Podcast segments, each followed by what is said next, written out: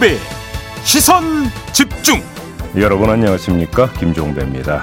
국민의힘 장재원 의원이 총선 불출마를 선언하면서 김기현 대표의 거취에 관심이 쏠리고 있는데요. 잠시 후 국민의힘 김영우 전 의원 만나서 이야기 나눠보겠습니다.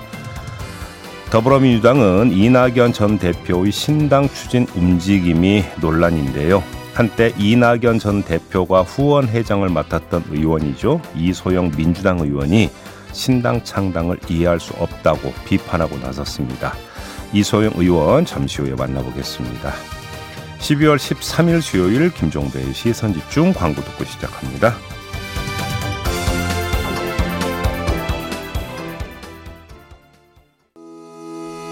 시선 집중은 촌철님들의 다양한 목소리를 기다립니다.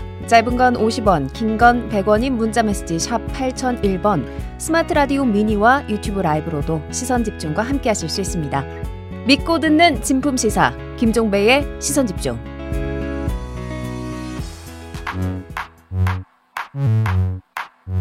뉴욕에 뉴욕 타임즈가 있다면 시선 집중에는 JB타임즈가 있다 촌철살인 뉴스 총정리 JB타임즈 더마카와 함께 시선 집중의 문을 열겠습니다. 어서 오세요. 네, 안녕하세요. 더마카입니다. 자전거 휠님이 안녕하세요, 김종배님. 오늘도 경비실에 앉아서 김종배님 생방으로 만납니다. 어, 경비 노동자시군요. 음. 밤새신 건가 그러면?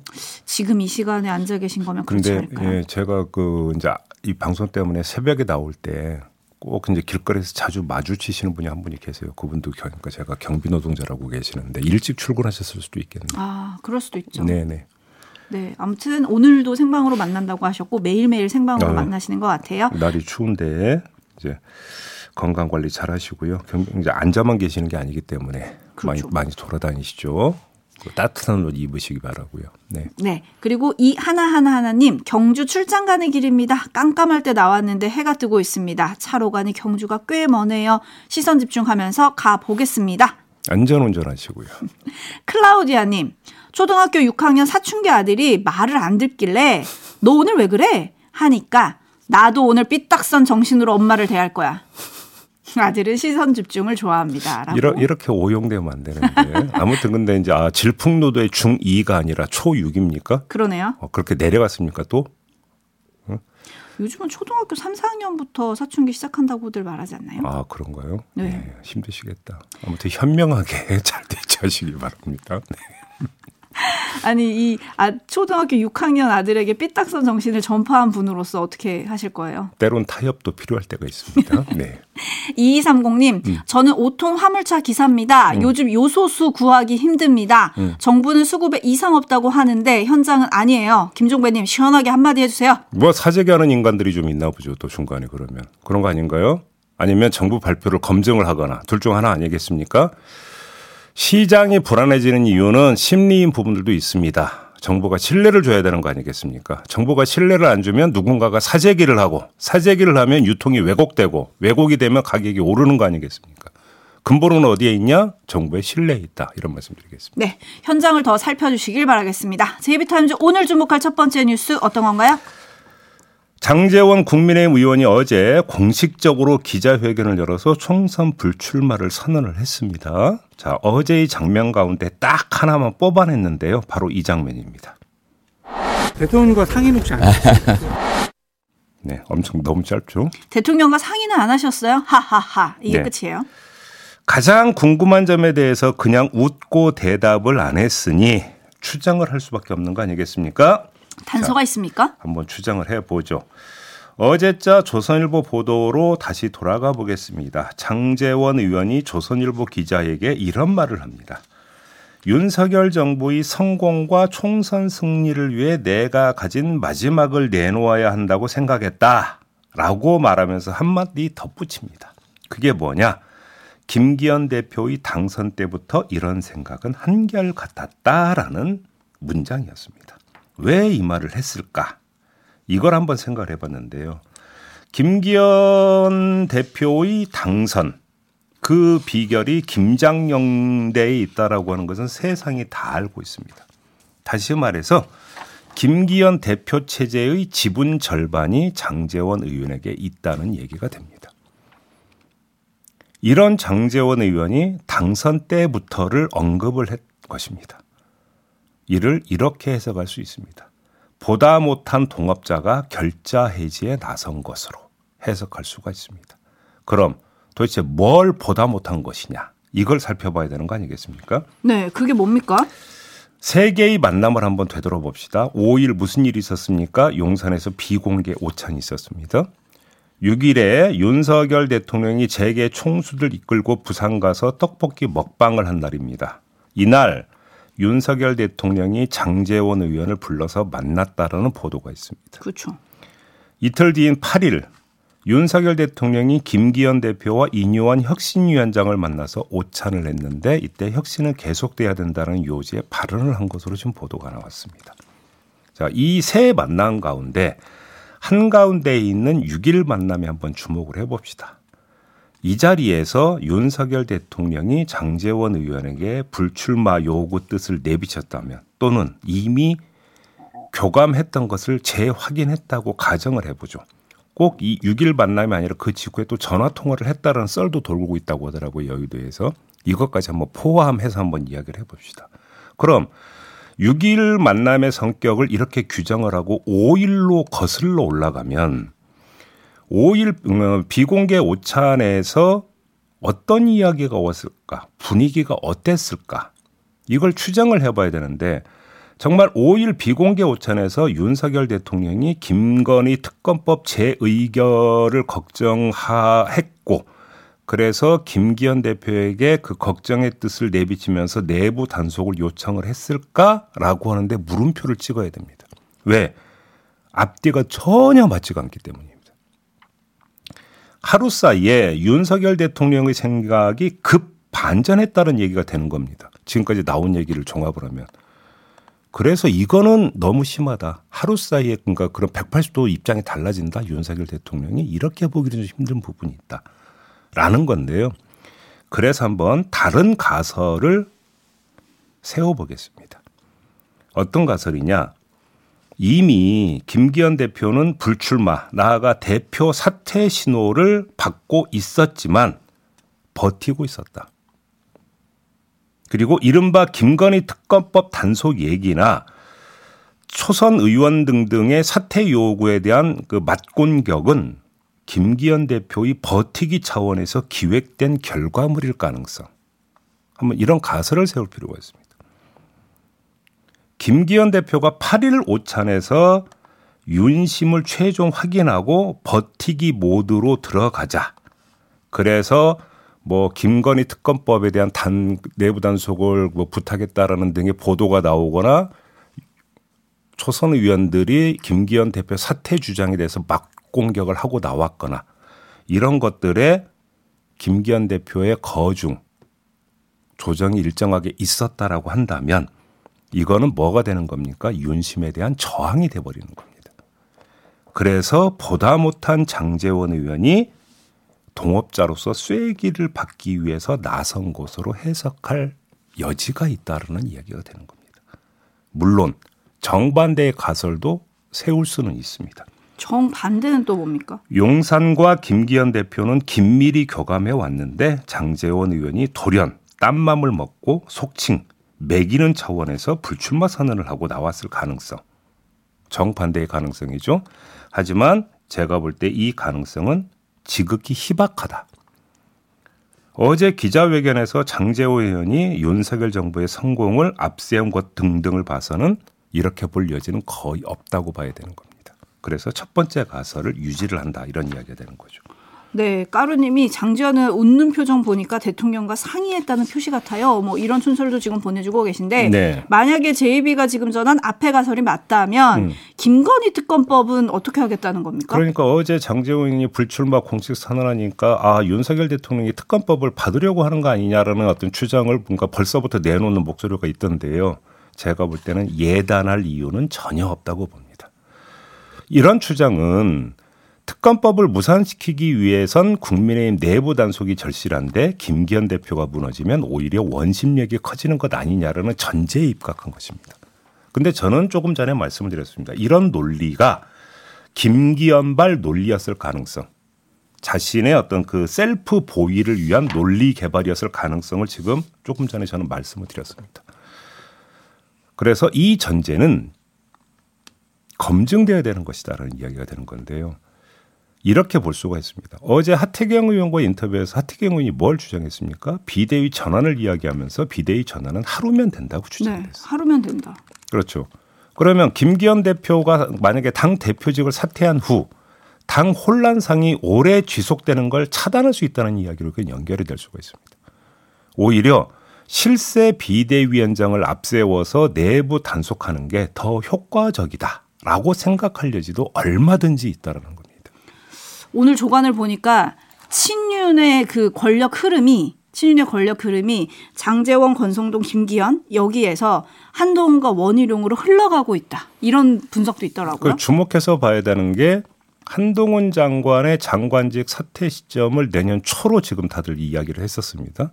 근데 어제부터 조금씩 어떤 이야기가 나오고 있냐면 지금 네덜란드 방문하고 있는 윤석열 대통령이 돌아오면 2차 개각을 하는데 여기에 한동훈 장관이 포함될 수 있다라는 지금 보도가 나오기 시작을 했습니다. 이러면 김기현 대표가 대표직을 사퇴하고 비대위로 전환하는데 발생할 수 있는 시간 갭을 며칠로 최소화할 수도 있다라는 이야기가 됩니다.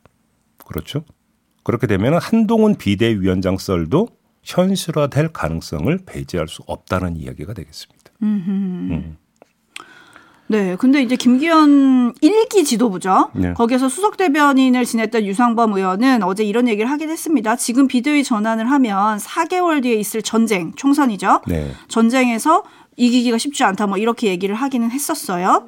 여튼 김기현 대표가 어떤 선택을 할 거냐 이게 지금 어쨌든 관심이잖아요. 네. 어제 서울 모초에서 극소수의 측근만을 불러서 자신의 거취에 대한 의견을 들었다 이런 보도도 나와 있는데 제가 조금 전에 분석한 내용이 현실에 근접한 분석이라고 한다면 김기현 대표는 버티지를 못할 것이다.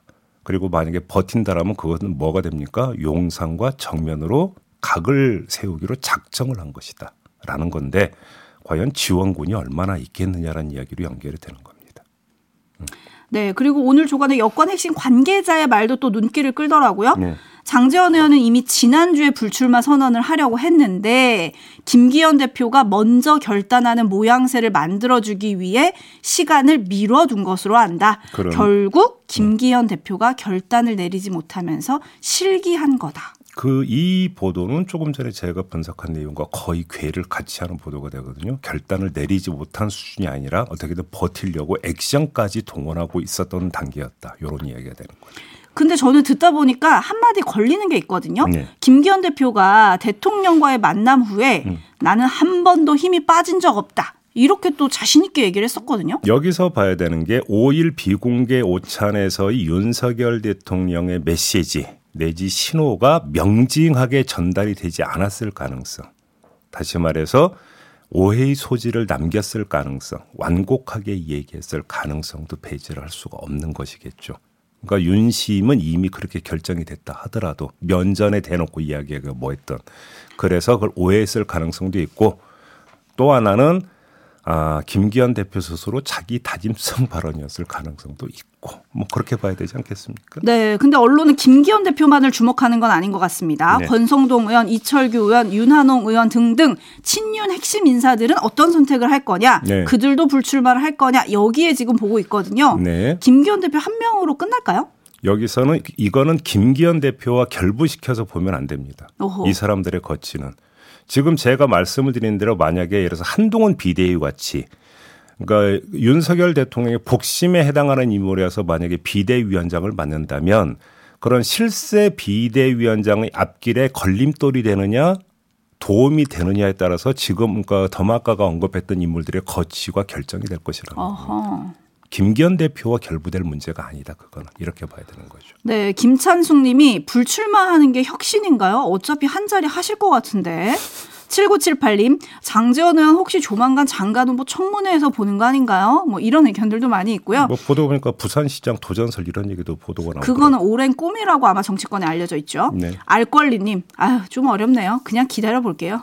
네, 그게 속 편할 수도 있어요. 네. 네, 근데 이런 상황에서 이준석 전 대표가 김기현 대표를 감싸는 발언을 해서 또 주목을 끌고 있던데요. 어쨌든 김기현 대표 결정 오늘 나올지 시선 집중하겠습니다. 제이비타임즈 다음 주목할 뉴스는 어떤 건가요? 어제 정영식 헌법재판관 후보자 청문회가 있었습니다. 여기서 이런 문답이 오갔는데요. 잠시 들어보시죠. 지금도 이재용 당시 피고인이 박근혜 대통령한테 협박당해서 뇌물 갖다 줄 수밖에 없었던 피해자라고 생각하십니까? 네, 그렇게 생각합니다. 그 사건이 대법원에 올라가서 저희의 결론과 달리 판단된 것은 인정을 합니다. 그 대법원의 판단을 존중을 합니다. 자, 참고로 이게 무슨 이야기인지 잠깐 배경 설명을 좀 하고요. 그러니까 이 정영식 후보자는 판사로 있을 때 2018년 2월 이재용 삼성전자 회장의 국정농단 관련 항소심에서 1심이 선고한 징역 5년형을 깨고 징역 2년 6개월에 집행유예 4년을 선고를 했어요. 네. 1심 재판부가 정경 유착으로 봤지만 정영식 판사는 박근혜 당, 어, 전 대통령과 최서원 씨의 강요를 받은 피해자라는 삼성 측 주장을 받아들여서 이런 판결을 내렸던 겁니다. 데이지 님이 피해자요라고 물음표 두 개를 보내주셨는데 네. 그렇게 받고 그 생각에도 지금 변함이 없다 이렇게 얘기를 한 거죠. 네, 그래서 아주 짧게 한 말씀만 드리겠는데요. 판사 정영식의 그때 판단을 그대로 한번 따라가 보겠습니다. 자, 박근혜 전 대통령과 최서원 씨가 칼 들고 협박한 거 아니지 않습니까? 그죠? 그냥 넌지시 압박을 했을 뿐이겠죠. 그렇지 않습니까? 그런데도 이재용 회장이 압박감을 느낀 건 박근혜 당시 대통령의 위상 때문이라고 봐야 되겠죠. 헌데 이런 논리라면 뇌물 공여자는 애당초 그 누구에게도 성립되기 힘들다라고 하는 결론에 도달합니다. 왜 그러느냐?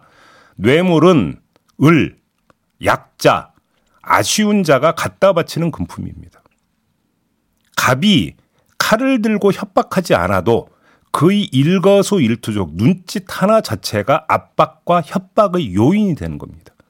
그러니까 모든 뇌물은 무언의 압박의 결과로도 다 해석이 가능해지는 거 아닙니까? 판사 정형식의 논리에 따르면 그렇지 않습니까? 세상에 이런 논리가 어디 있느냐 이 말씀을 드리는 겁니다. 그래서 네, 박용진 의원이 그래서 본인의 판결의 오류는 인정하지 않으면서 대법원 판결을 존중한다는 게 말이 되냐 라고 물었지만 정영식 헌법재판관 후보자는 답이 없었습니다. 이재용 부회장 얘기 나왔으니까 관련 뉴스 하나 더 전해주시죠. 윤석열 대통령이 지난 6일 재계 총수들을 이끌고 부산 깡통시장을 가서 떡볶이 먹방을 하지 않았습니까? 이때 했죠. 논란을 샀었습니다. 이때 이재용 회장이 자신의 손가락을 입에 대고 쉿 하는 사진이 돈 적이 있었습니다. 이게 어제 언론들에 의해서 또다시 보도가 됐어요. 그 배경이 밝혀졌다면서 언론이 기사를 쏟아냈는데 경남 거제에서 뷰티 전문점을 운영하는 시민이 인스타그램에 올린 영상에 그 배경이 드러나 있다면서 보도를 한 건데요. 이런 내용입니다. 부산 시민들이 이재용, 이재용이라고 외치며 마치 선거 유세 장면을 연상케 하는 수준으로 글을 반겼고 손을 뻗어 악수를 청하기도 했는데 이 과정에서 이재용 회장이 쉿 동작을 하면서 조용히 해주세요. 이름, 이름 부르지 말아주세요 라고 웃으면서 부탁을 한 거고요. 당시 그 자리에 윤석열 대통령 등이 같이 있었는데 시민들이 자신의 이름만 외치는 것에 부담을 느낀 것으로 보인다라고 하는 게 언론의 해석입니다. 자, 이 보도를 보면서 저는 몇 가지 생각을 했는데 네. 첫째, 윤석열 대통령은 이 기사와 그리고 당시 현장에서 어떤 반응을 보였을까가 무지 궁금하다. 어허. 궁금하지 않으십니까? 근데 이거보다 더 궁금한 게 있는데요. 이재용 회장이 이런 기사를 좋아할까라는 겁니다. 아하. 어제 쏟아낸 그 기사. 아니, 이재용 회장이 부산 시민들의 환호에 부담감을 느껴서 윤석열 대통령을 의식해서 부담감을 느껴서 쉿한 게 맞다면 언론이 눈치 없이 내보낸 이 기사를 용산에서 보고 어떤 생각을 할지 이재용 회장으로서는 걱정하지 않을 수 없는 거 아니겠습니까? 거기다가 지금 네덜란드 같이 수행하고 있지 않습니까? 그렇죠. 그래서 드리는 말씀입니다. 이 기사를 이재용 회장은 좋아할까라는 건데요. 이재용 회장의 부담을 100배로 높여준 기사 아니냐. 언론이 이재용 회장 입장에서는 또 한 번 쉿 해야 하는 상황에 내몰린 것이다. 이번에 누구를 대상으로 언론을 대상으로. 응? 자, 언론은 삼성에 러브레터를 보냈는지 잘 모르겠습니다만 삼성에서는 이걸 러브레터라고 생각할 여지가 별로 없어 보인다. 이런 말씀을 드리는 겁니다. 네, 쉿 해달라고 했지만 점점 더 시끄러워지고 점점 더 그 사진은 더 많이 돌고 있다. 네. 네. 어, 삼성이 최대 광고주죠. 네. 근데 좋아할까요? 이런 생각을 한번 해봤습니다. 네. JB 타임즈 마무리하겠습니다. 더마카 수고하셨어요. 고맙습니다.